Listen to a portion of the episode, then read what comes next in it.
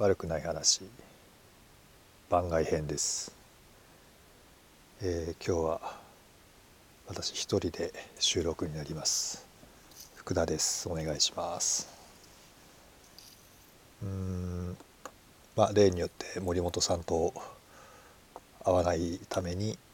えー、一人で収録になっています。この悪くない話は2人でですね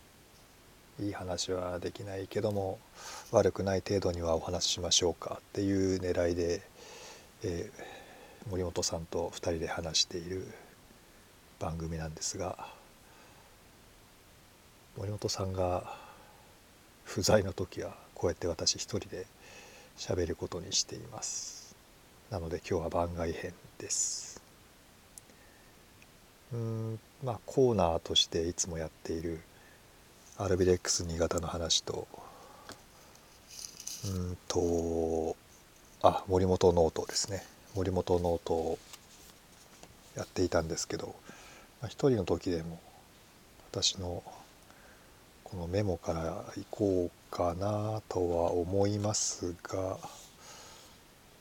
まあ、やっぱり大したこと書いてないのであまり話は膨らみませんがいつものコーナー2つで行ってみたいと思います。まあそれより何よりホットトピックとしてはサッカー日本代表がカタールワールドカップ出場を決めましたね。この間オーストラリアとの最終ん？最終じゃないですね。アジア最終予選でオーストラリアとのゲームアウェーのゲームでオーストラリアに勝って、えー、グループ突破決めました。2018年だったかな。ロシアワールドカップの最終予選が終わって最終予選をこう突破した後なぜか監督交代みたいな流れになった時に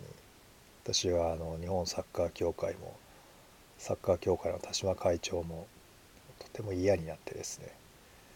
日本代表を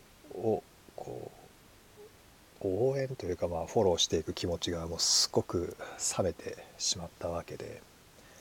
だから東京オリンピックの試合も大して見てませんしなんかこう代表チームっていうものへの熱が一気に冷めた時だったんですけどもでもなんかこうワールドカップに日本が出れないっていうのはまあ、ちょっとそれはそれで嫌ですし出れるかどうかっていう瀬戸際の試合だったので日本対オーストラリアの試合見てましたけども。うんまあ言いたいことはたくさんあるというか思うところはいろいろあるんですけどもまあ2対0で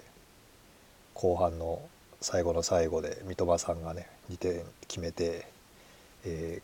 勝ったわけですけどね。その勝った試合をもって